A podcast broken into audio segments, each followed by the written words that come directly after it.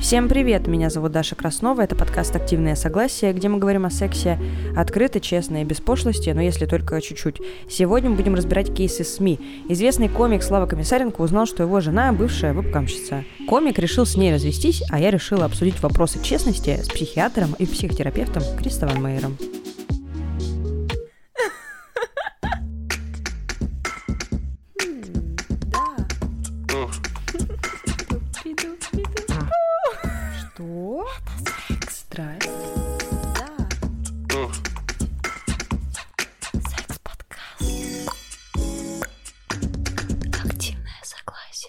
Тема будет сегодня такая для разговора, вот как раз чтобы релакснуть на фоне всех этих тревожных новостей.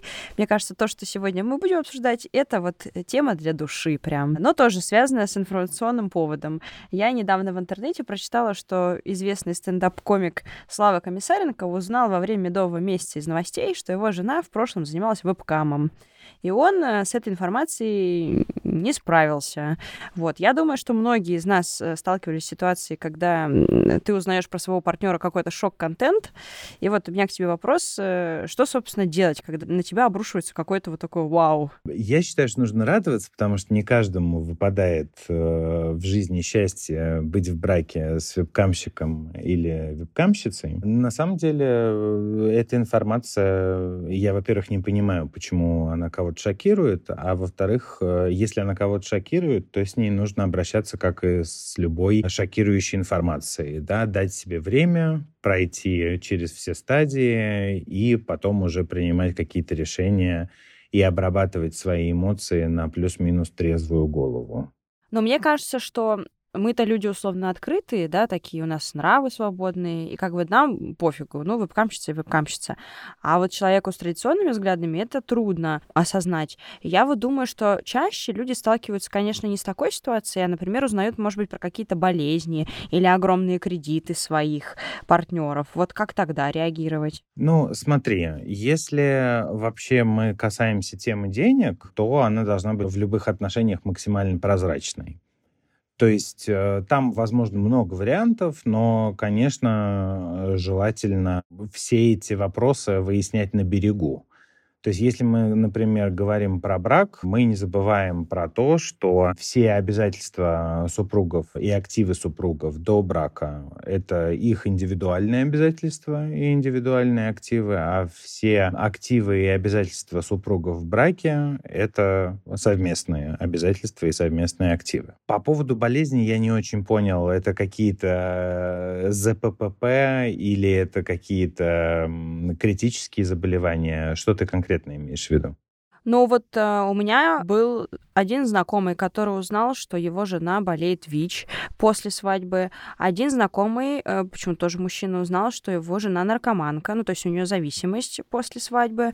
И однажды девушка узнала, что у нее, у молодого человека, то ли сильная биполярка, то ли шизофрения, ну то есть какая-то вот психическая серьезная штука, но она как будто бы была, вот знаешь, ну просто странный человек, странненький, а потом, видимо, в активную фазу вошло, в какой-то там осень или что-то, и вот понеслась тема. А при этом все знали вокруг, вот во всех этих трех ситуациях, там родственники знали, ну там друзья знали, близкие, но как-то, видимо, все думали, что это само собой разумеющееся, что люди поговорят об этом, ну что человек расскажет эту информацию, а человек не говорил, и потом уже случались отношения серьезные, а потом такой вау, вот.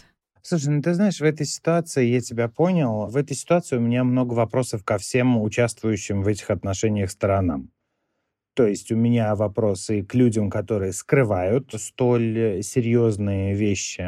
Если мы говорим про гетеросексуальные пары, то, например, сокрытие истории про ВИЧ и различные психические заболевания, которые могут иметь и генетическую этиологию, это, безусловно, удар, потому что большинство гетеросексуальных пар рассчитывают на то, чтобы иметь детей в будущем. И, например, вынашивание и роды ребенка у ВИЧ-позитивной матери — это отдельная, так скажем, страница и отдельный раздел неонатологии и акушерства, и гинекологии, собственно, да, то есть это все возможно, но при этом это достаточно сложная история, да, плюс Там нужно смотреть, какая вирусная нагрузка у, у барышни, да, там, если она принимает антиретровирусную терапию, и у нее нет э, определяемой вирусной нагрузки в крови, да, она абсолютно ничем не отличается от э, здоровых людей и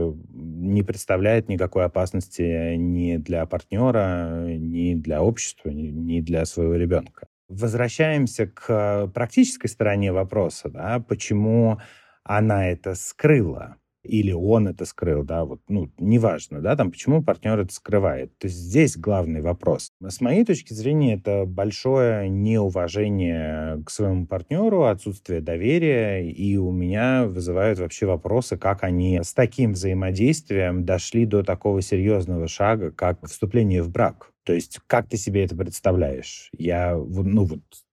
Мы можем с тобой, конечно, теоретизировать на эту тему, я думаю, очень долго. То есть как ты себе представляешь, когда ты живешь с человеком, когда ты строишь отношения с человеком, когда ты строишь планы с, э, с человеком, и ты совершаешь юридически значимое действие, ты вступаешь с ним или с ней в брак, и потом оказывается, что, ой, ты знаешь, у меня ВИЧ, ой, или ты знаешь, там, у меня шизофрения. То есть, ну, вопросы. Ну вот, кстати, у меня в жизни была подобная ситуация, но, не, конечно, не такая прям масштабная, но тоже довольно забавная. Я жила с человеком первый год, но я была очень молода еще, типа я училась в универе, там, на первом-втором курсе, и у меня, соответственно, не было денег. Ну, типа, у меня не было работы, я ходила в универ, но у меня были какие-то маленькие деньги, которые мне там выдавали, но у нас были какие-то деньги. Ну, не то, чтобы мы там что-то шиковали, но как-то жили. Я уходила на весь день в универ, приходила, ну, там дома были какие-то продукты, в общем, все было норм. И мне казалось почему-то, что когда я в универе, этот человек ходит на работу. А потом через год я узнала, что у этого человека огромный кредит. И все это время мы жили на деньги кредитные. И я помню, как я, честно говоря, просто охуела, потому что ну, я сижу и такая... Так, я и сразу же такие мысли дурацкие. Надо ли мне выплачивать этот кредит? Я же тоже на это жила. Ну, то есть какая-то, знаете, это сюр буквально. Ну вот, такая история тупая. Интересно. Она абсолютно не тупая, она очень поучительная и познавательная. Я еще раз говорю, если ты не в официальном браке, ничего платить ты не должна. Угу, молодец. Угу. Если бы этот комик не был популярным, ну, он бы никак и не узнал эту инфу о своей девушке. Ну, там, допустим, она когда-то этим занималась, да, больше ни с кем там не общается, клиенты ей не пишут в Инстаграм. Соответственно, если человек не публичный, у него больше опций скрыть вообще все что угодно о себе. Если человек публичный, как будто бы он должен все рассказать про себя сразу же. А ты только думаешь, а вообще человек имеет право, вот, ну, там, допустим, болеет, но принимает терапию, соответственно, не рассказывает, потому что не хочет. Он же безопасен. Или там была вебкамщица, не знаю, восемнадцать лет, но сейчас ей уже тридцать, допустим, ну, было Было и было, типа, что об этом рассказывать? Надо ли вообще рассказывать такие вещи о себе? Я бы здесь, конечно, прежде всего начал с того, что если ты публичный человек, то ты должен быть готов к тому, что публика начнет копаться в твоем грязном белье. Собственно говоря, это природа публичности. Если ты находишь в себе силы или желание, или способности для того, чтобы быть публичным человеком, нужно быть готовым к публичной реакции. Одним из проявлений публичной реакции является публичный интерес. Поскольку у большинства людей достаточно скучные жизни, они очень интересуются публичными фигурами и жизнью этих публичных фигур. И, соответственно, если ты публичный человек, ты должен быть готов к тому, чтобы делиться большими подробностями своей жизни, чем тебе, наверное, бы хотелось. Мне кажется, если мы говорим про ВИЧ-статус, это не имеет никакого отношения к публике, но есть ВИЧ-позитивные активисты, которые используют ВИЧ-камин-аут для борьбы с астигматизацией ВИЧ-позитивных людей, и я в этом вижу очень большую смелость. Я считаю это очень полезным для общества, особенно для общество с традиционными ценностями. Но в целом я не считаю какую-то чувствительную медицинскую информацию необходимой к разглашению. То есть вот из последних случаев мне в голову приходит Селин Дион, которая разгласила свой диагноз, но я считаю, что там была такая ситуация, она, она отменила мировое турне и, в принципе, использовала этот диагноз как объяснение для отмены этого мирового турне. Да, там тоже ее можно понять, и все. Но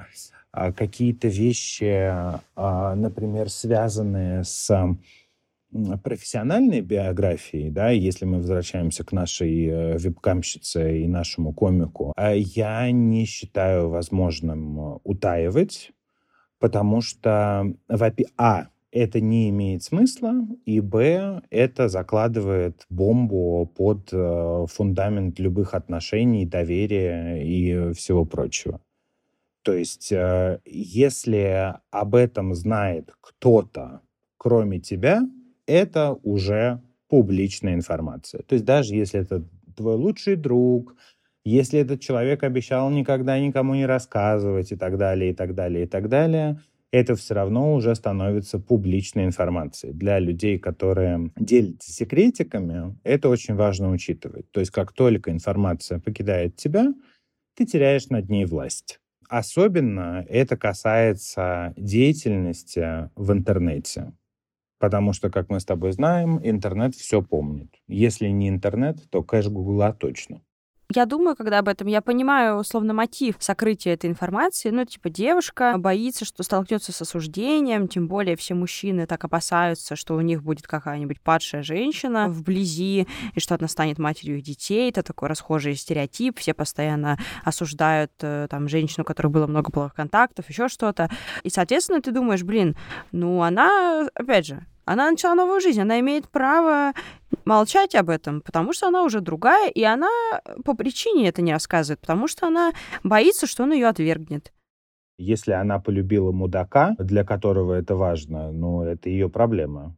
И проблема этого мудака. Я абсолютно с тобой согласен, что она имеет э, право не разглашать эту информацию, она имеет право подставлять свои отношения, она имеет право вообще делать со своей жизнью все, что хочет. Ровно как и он имеет право на какие-то консервативные установки и какие-то телодвижения согласно своим установкам. Да? То есть, мне кажется, изначально здесь вопрос поставлен немножко не то чтобы неверно, но однобоко. То есть, э, если предположить, опять же, да, разбирать на пальцах. Вот ты встречаешься с каким-то человеком и знаешь, что э, у человека суперконсервативные какие-то установки на тему там, вебкама или там, э, видение того, какой должна быть женщина, которую он представляет рядом с собой, там, или мужчина, неважно. И при этом ты знаешь, что ты занималась вебкамом, и ты эту информацию утаиваешь. Имеешь ты на это право? Разумеется.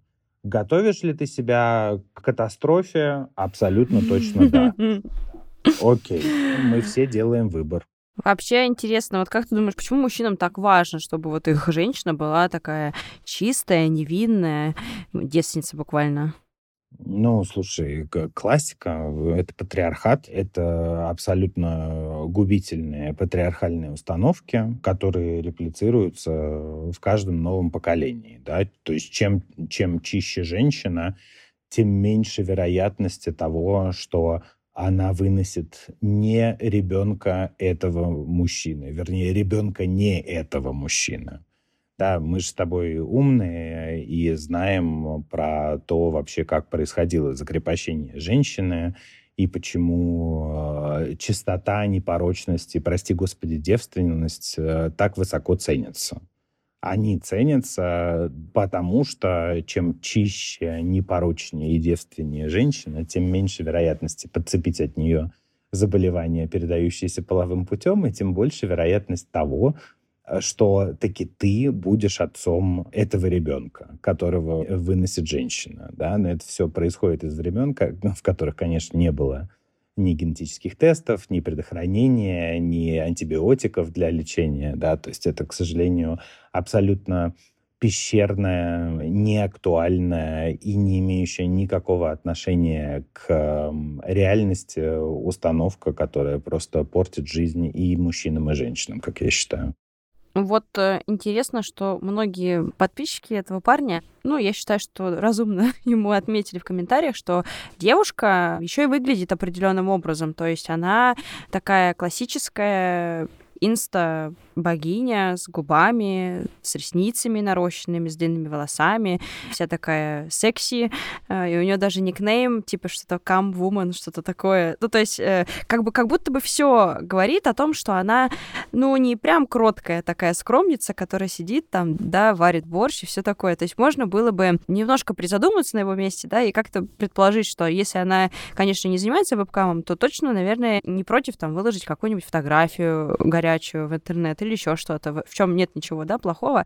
Вот. И вопрос такой: почему людям нравятся вот эти вот раскрепощенные образы сексуальные? Все же лайкают этих женщин, ну, красивых, роскошных в инстаграмах, а в голове все равно мыслят категории об вот этих вот каких-то непонятных закрытых скромницах. Я, во-первых, хотел бы, конечно, начать с того, что каждая женщина и каждый мужчина и вообще каждый человек имеет право выглядеть так, как он хочет. Да. То, что, чем мы здесь с тобой занимаемся, это классический совершенно лукизм, потому что да.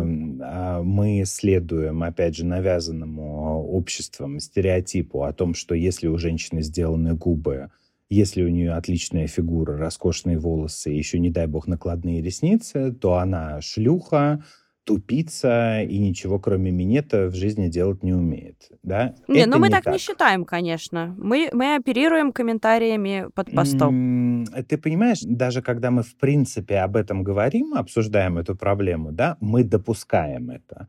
То есть, наверное, с какой-то статистической точки зрения в этом есть определенная истина, но это она абсолютно не абсолютна. Далее.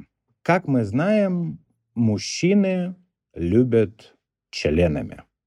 Конечно, когда мы видим горячую красотку или горячего красавца, там в зависимости от ориентации, все там, кровь приливает к правильным местам, и, в принципе, мы уже ко всему готовы. Но дальше, э, знаешь, мне на какой-то из э, дней рождения подруга подарила прекрасную открытку, в которой было написано: «Желаю тебе песца на плечах, льва в постели, ягуара в гараже и козла, который за все это платит». И тут можно, в принципе, хорошо приделать следующую поговорку. Опять же, сегодня черпаем много народной мудрости, да, что мужчины любят одних женщин, а женятся совершенно на других.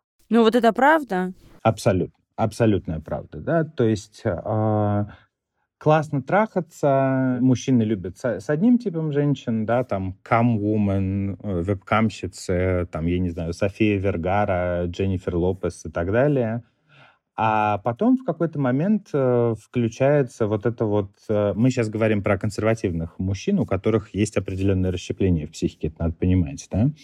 А потом начинается, что там я не могу на тебе жениться, потому что ты этими губами сосала мой член, и я не хочу, чтобы ты этими губами целовала моих детей.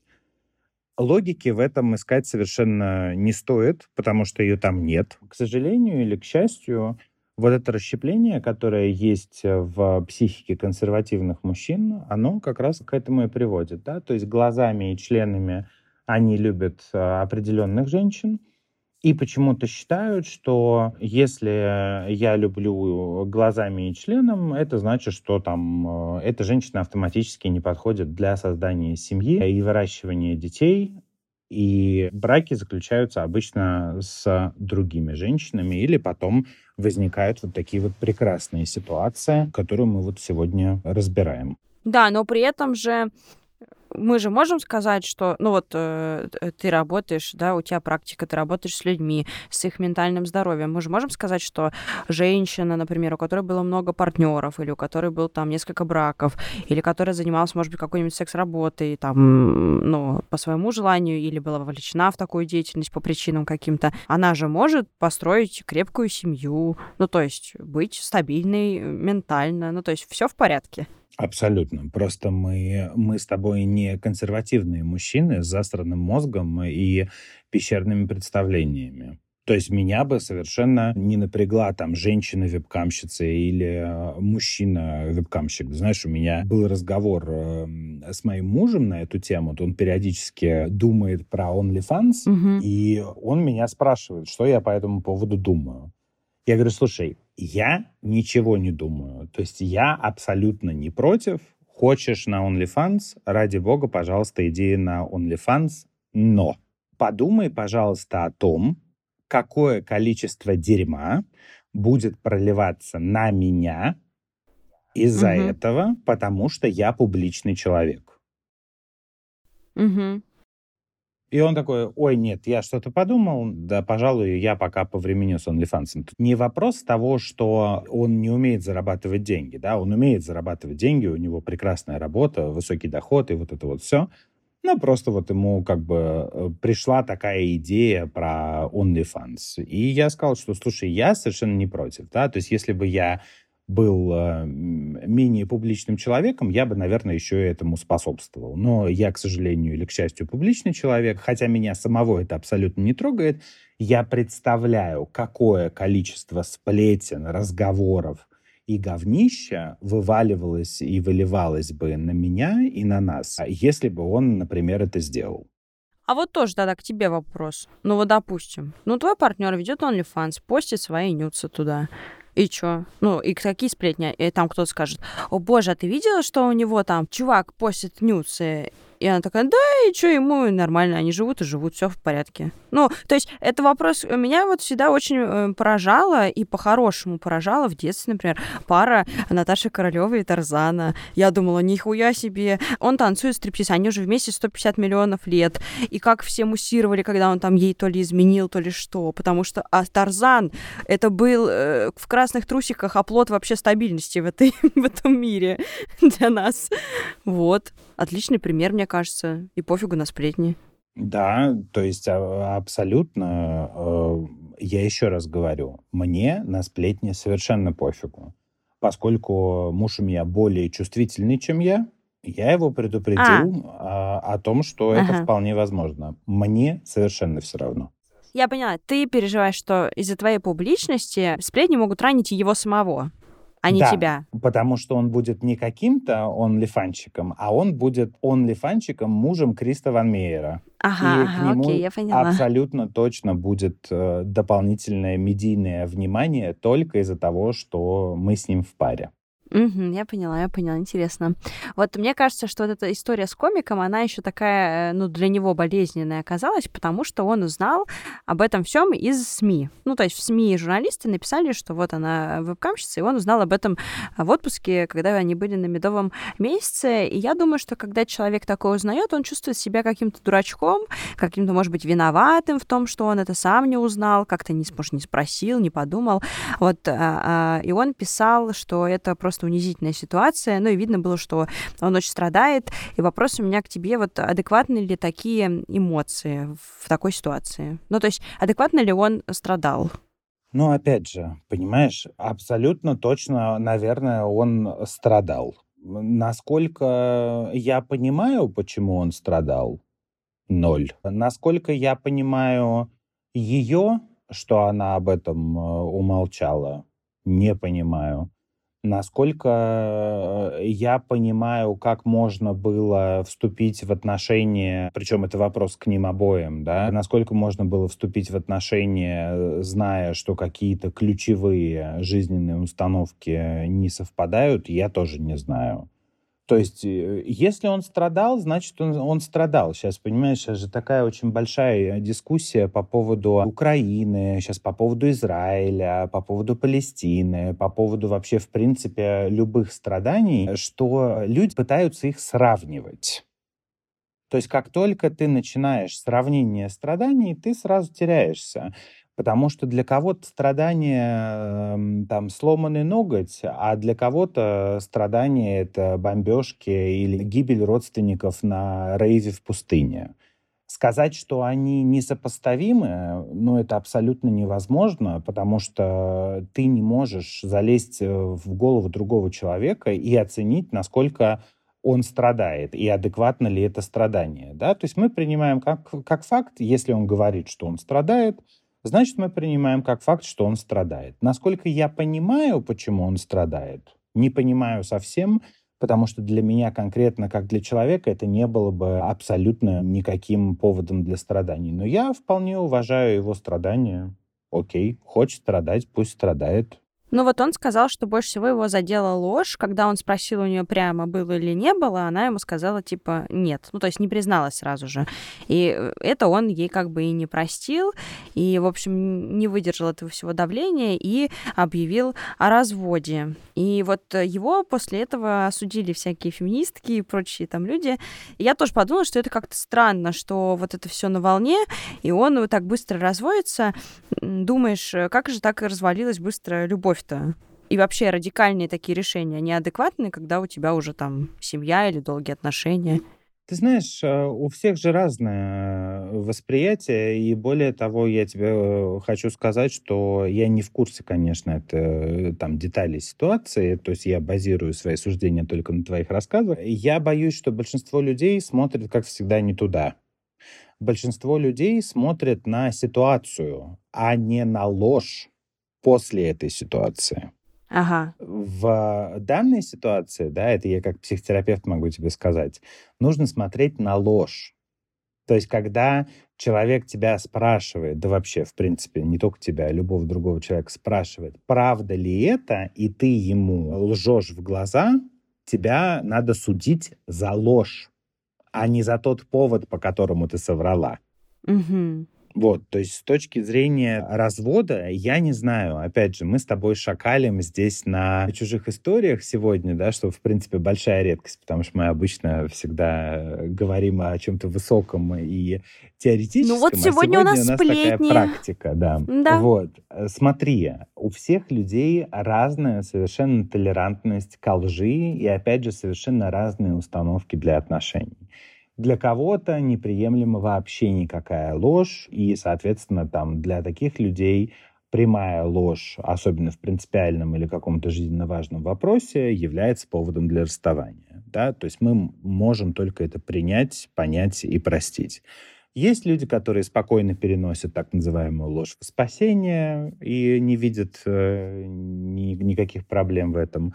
А есть люди, которые врут постоянно и тоже не видят э, в этом э, никаких проблем. Да? То есть это все зависит от индивидуальных настроек каждого конкретного человека и от э, договора, условного договора об отношениях, да? Там, о чем люди условились, вступая в эти отношения.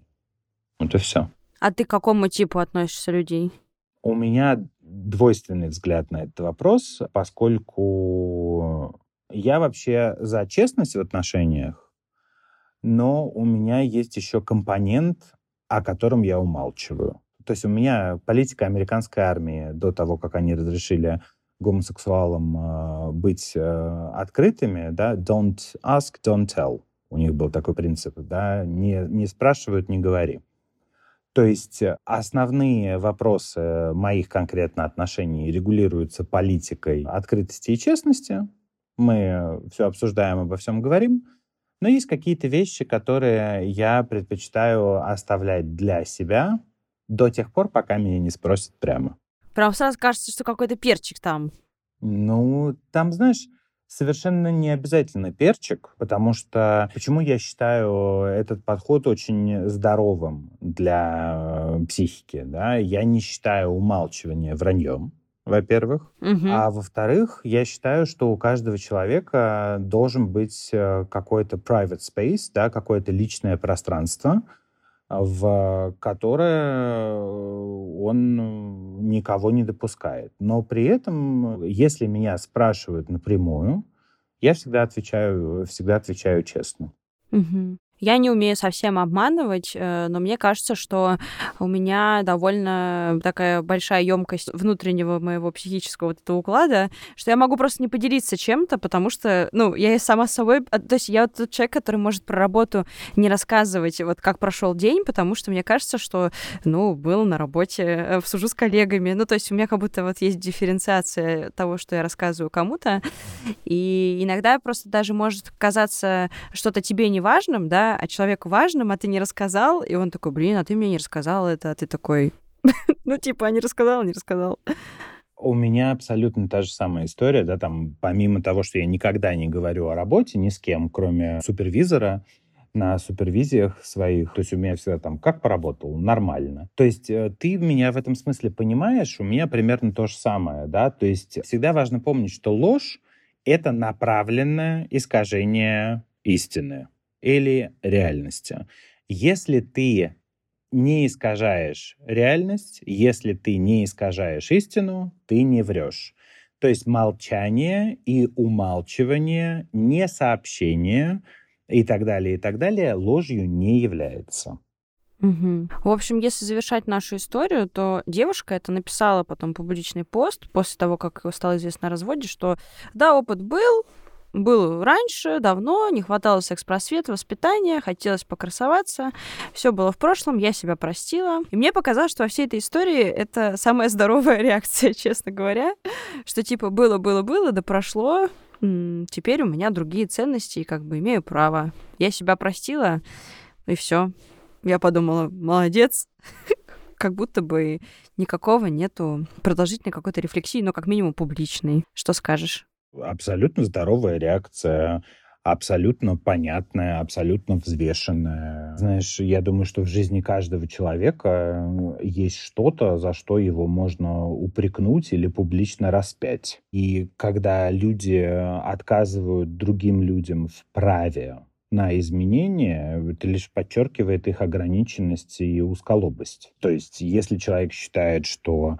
Ты знаешь, недавно был прекрасный совершенно скандал в Германии, по-моему, с вице-премьером Баварии, если мне память не изменяет, где-то там нашли. Когда он был в школе, была там то ли какая-то газета, то ли листовки, то ли листовки и газета, которой что-то там содержалось, симпатизирующее нацистам и Гитлеру. Оно такое, знаешь, очень сильно притянуто за уши, и вот это все, и, собственно, прогрессивная общественность вытащила это на свет в преддверии, конечно же, выборов в Баварский Ландтаг, это земельный парламент в Германии. И вот его, значит, начали полоскать в надежде на то, что он уйдет в отставку.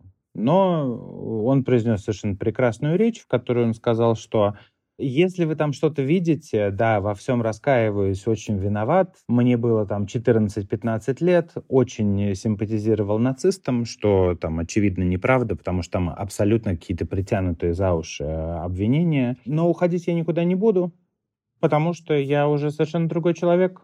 Я уже давно это перерос, и вообще я сейчас там чуть ли не свободный демократ. Да, поэтому, когда люди отказывают другим в праве на изменения, да, подчеркивает их ограниченность, и все.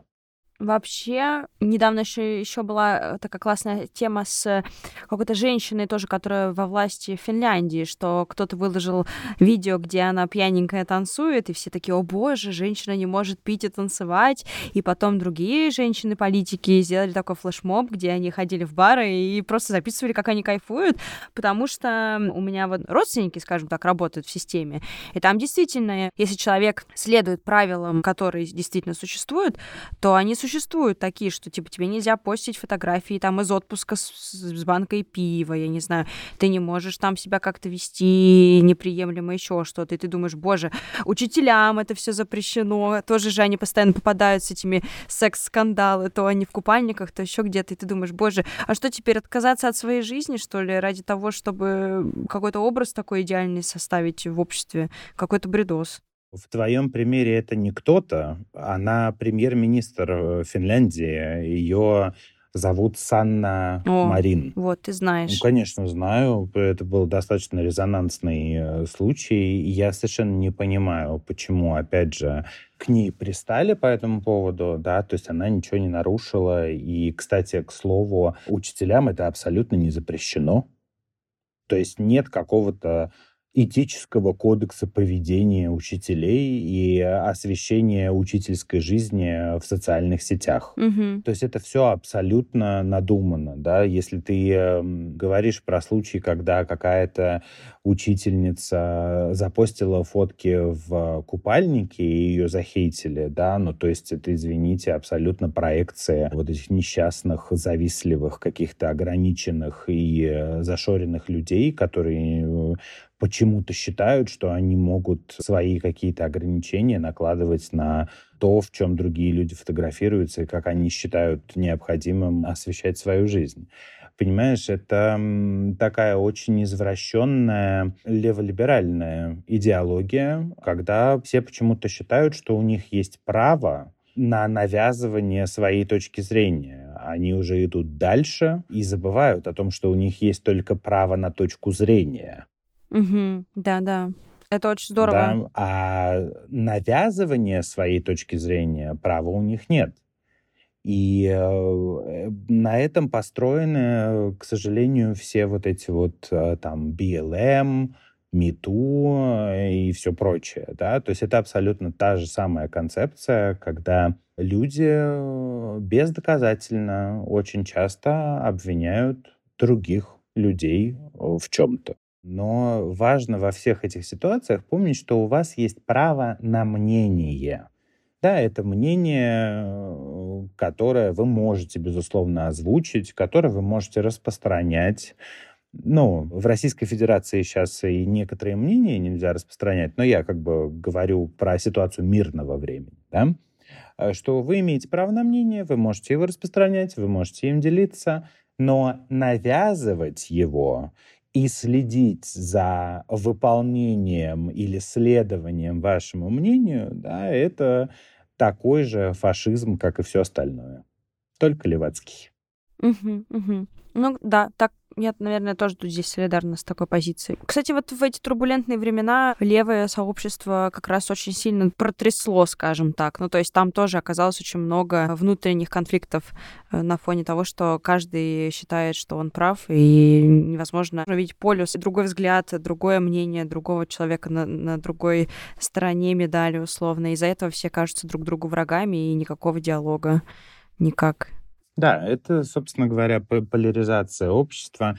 И вот такие моменты с каким-то социальным остракизмом, социальным осуждением, они как раз очень способствуют дефрагментации общества и его, в принципе, ослаблению и разрушению, потому что принцип «разделяй и властвуй» никуда не делся. То есть отдели меньшинство, отдели женщин, потом подели женщин на какие-то категории, там, богоугодные женщины, не очень богоугодные женщины, mm-hmm. очень богоугодные женщины, да, и получается та самая фрагментация, которая женщин как э, биологический пол и социальную категорию ослабляет. Mm-hmm. Знаешь, мне вот тут очень понравилось, я не помню, в каком-то телеграм-канале в связи с войной в Израиле в субботу вечером прочитал, что там, значит, транс-люди Берлина за э, Палестину. Угу.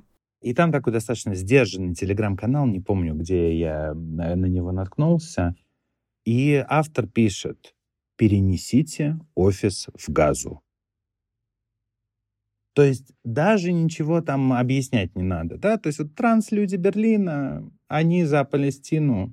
И автор телеграм-канала советует перенести офис в Газу. Я думаю, что это вот очень хорошая иллюстрация к современной ультралевацкой идеологии, да, что люди готовы впрягаться буквально во все, на что вот, ну, вот в этот момент направлена методичка, зато мы и впрягаемся. А то, что какие-то, например, их базовые биологические условия, несовместимые с идеологией тех же палестинцев, Хамаса и с требованиями ислама, их совершенно не беспокоит. Да, но это сложная очень такая, это очень сложная беседа, потому что, конечно, э, невозможно этот конфликт оценивать только с точки зрения вот этих идеологических вещей. Нужно же еще всякие контексты учитывать, политические.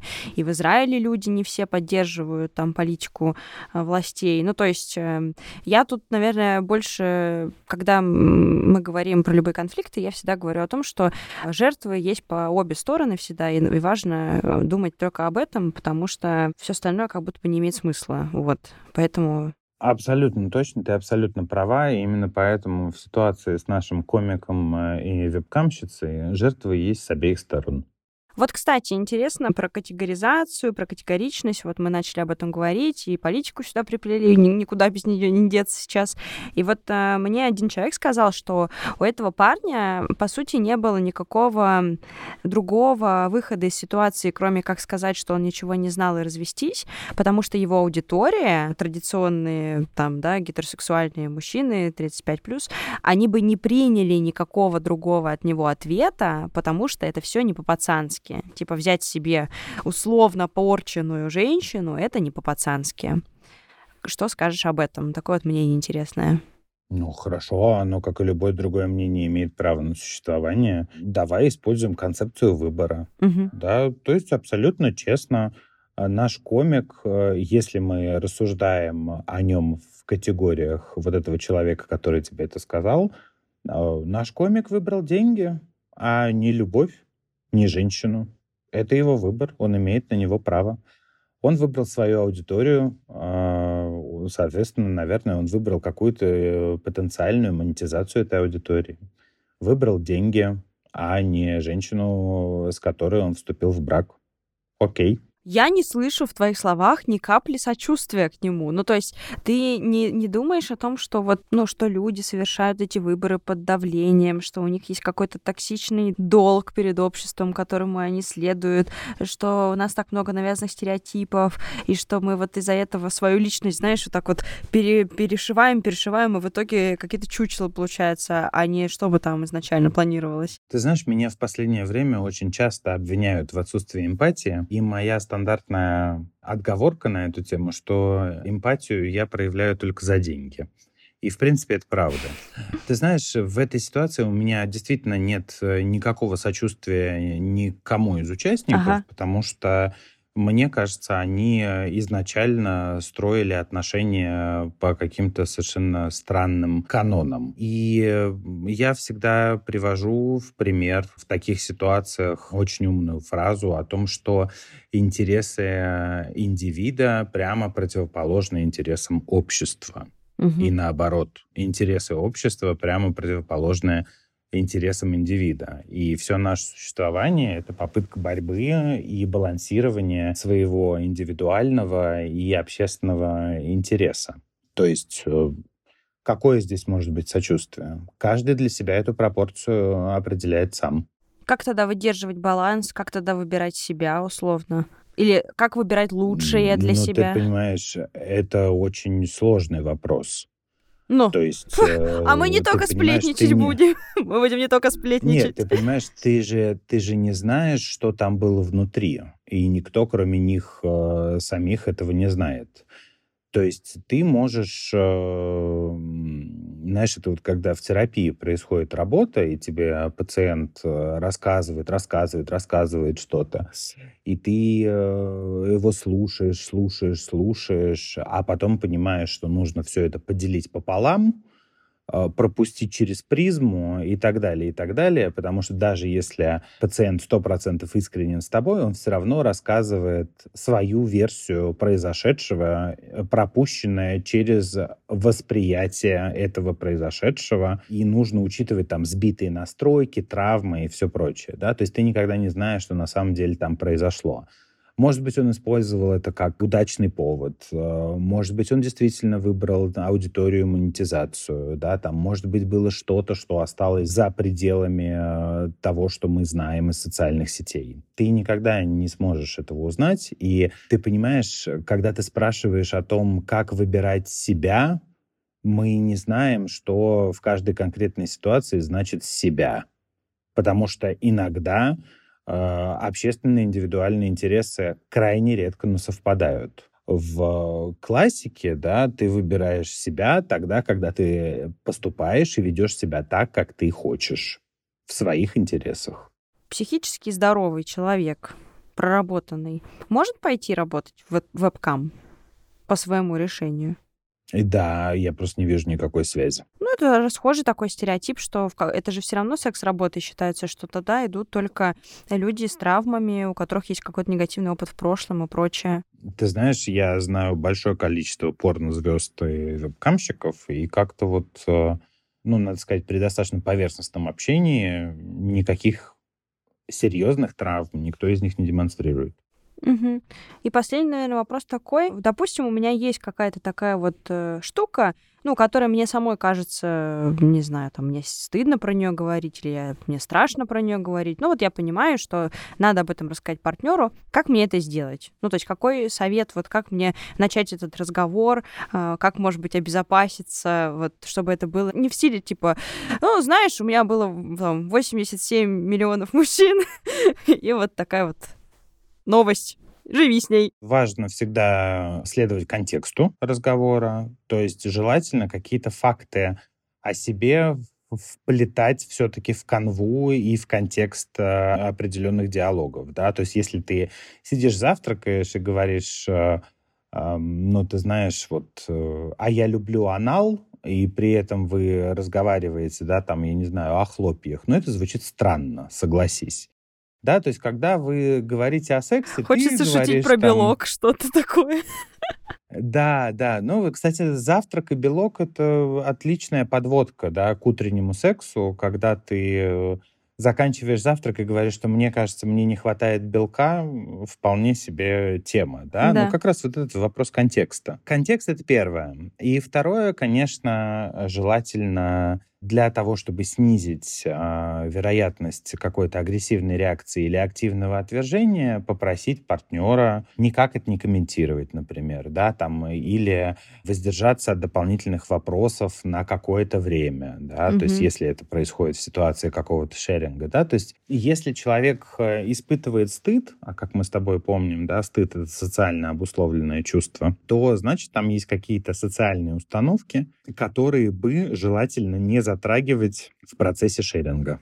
Допустим, человек реагирует негативно, сдержать себя не может. Что мне делать? Это проблема человека, с одной стороны, который делится своей какой-то чувствительной информацией с человеком, который к этому не готов, а с другой стороны, это проблема человека, который к этому не готов. То есть это, знаешь, проблема... такая, да, одни, одни недооценивают или делятся с людьми, которые не могут их понять, принять, простить, а другие не могут понять, принять, простить, и вот тебе, пожалуйста, потом развод на ровном месте. Все равно там история... Я вообще всегда за честность, потому что чем раньше закончится история, тем меньше ты в нее инвестируешь. О! То есть, если бы они об этом поговорили, э, я не знаю, там, на заре знакомства или где-нибудь там через три месяца совместной жизни, они бы просто потеряли меньше времени, денег, эмоций, и, и не случилось бы такого прекрасного пиар-повода, из-за которого мы пишем подкаст. Супер! В общем, не тратьте, не тратьте время, на первом свидании сразу всю правду матку выдавайте. Ты знаешь, я не уверен, что это правильная стратегия, да, потому что у всех разные лимиты поддержки, принятия и понимания, и для освещения некоторых вопросов требуется все-таки более высокий уровень эмоциональной вовлеченности, чем уровень вовлеченности на первом свидании. Ну, на третьем. Но я абсолютно, абсолютно точно считаю, что какими-то вещами, которые можно квалифицировать как бомбы в фундаменте отношений, безусловно, нужно делиться откровенно, и чем быстрее, тем лучше, потому что это позволит вам сэкономить большое количество времени и душевных сил. В этой серии мне больше всего понравилась мысль, которую подсветил Кристо, и я теперь всегда ее использую и транслирую. Имел ли право этот парень на консервативные убеждения? Да, имел. Имела ли право девушка не рассказывать о своем прошлом? Тоже имела. Ставила ли она под угрозу свои отношения, скрывая такую важную информацию? Ну, вообще-то да. Поступил ли он радикально? Ну, тоже да. То есть оба человека поступали в соответствии со своими какими-то принципами, которые не обсудили на ранних этапах. Вошли в отношения, а потом они разрушились. И, наверное, это больно. Потому что разрушение отношений – это всегда больно. Но при этом каждый взрослый человек в каждый момент времени принимал на себя какую-то ответственность и риски. Думайте о своей ответственности и рисках. Всем удачи, всем пока-пока. Слушайте серию подкаста «Активное согласие». Что?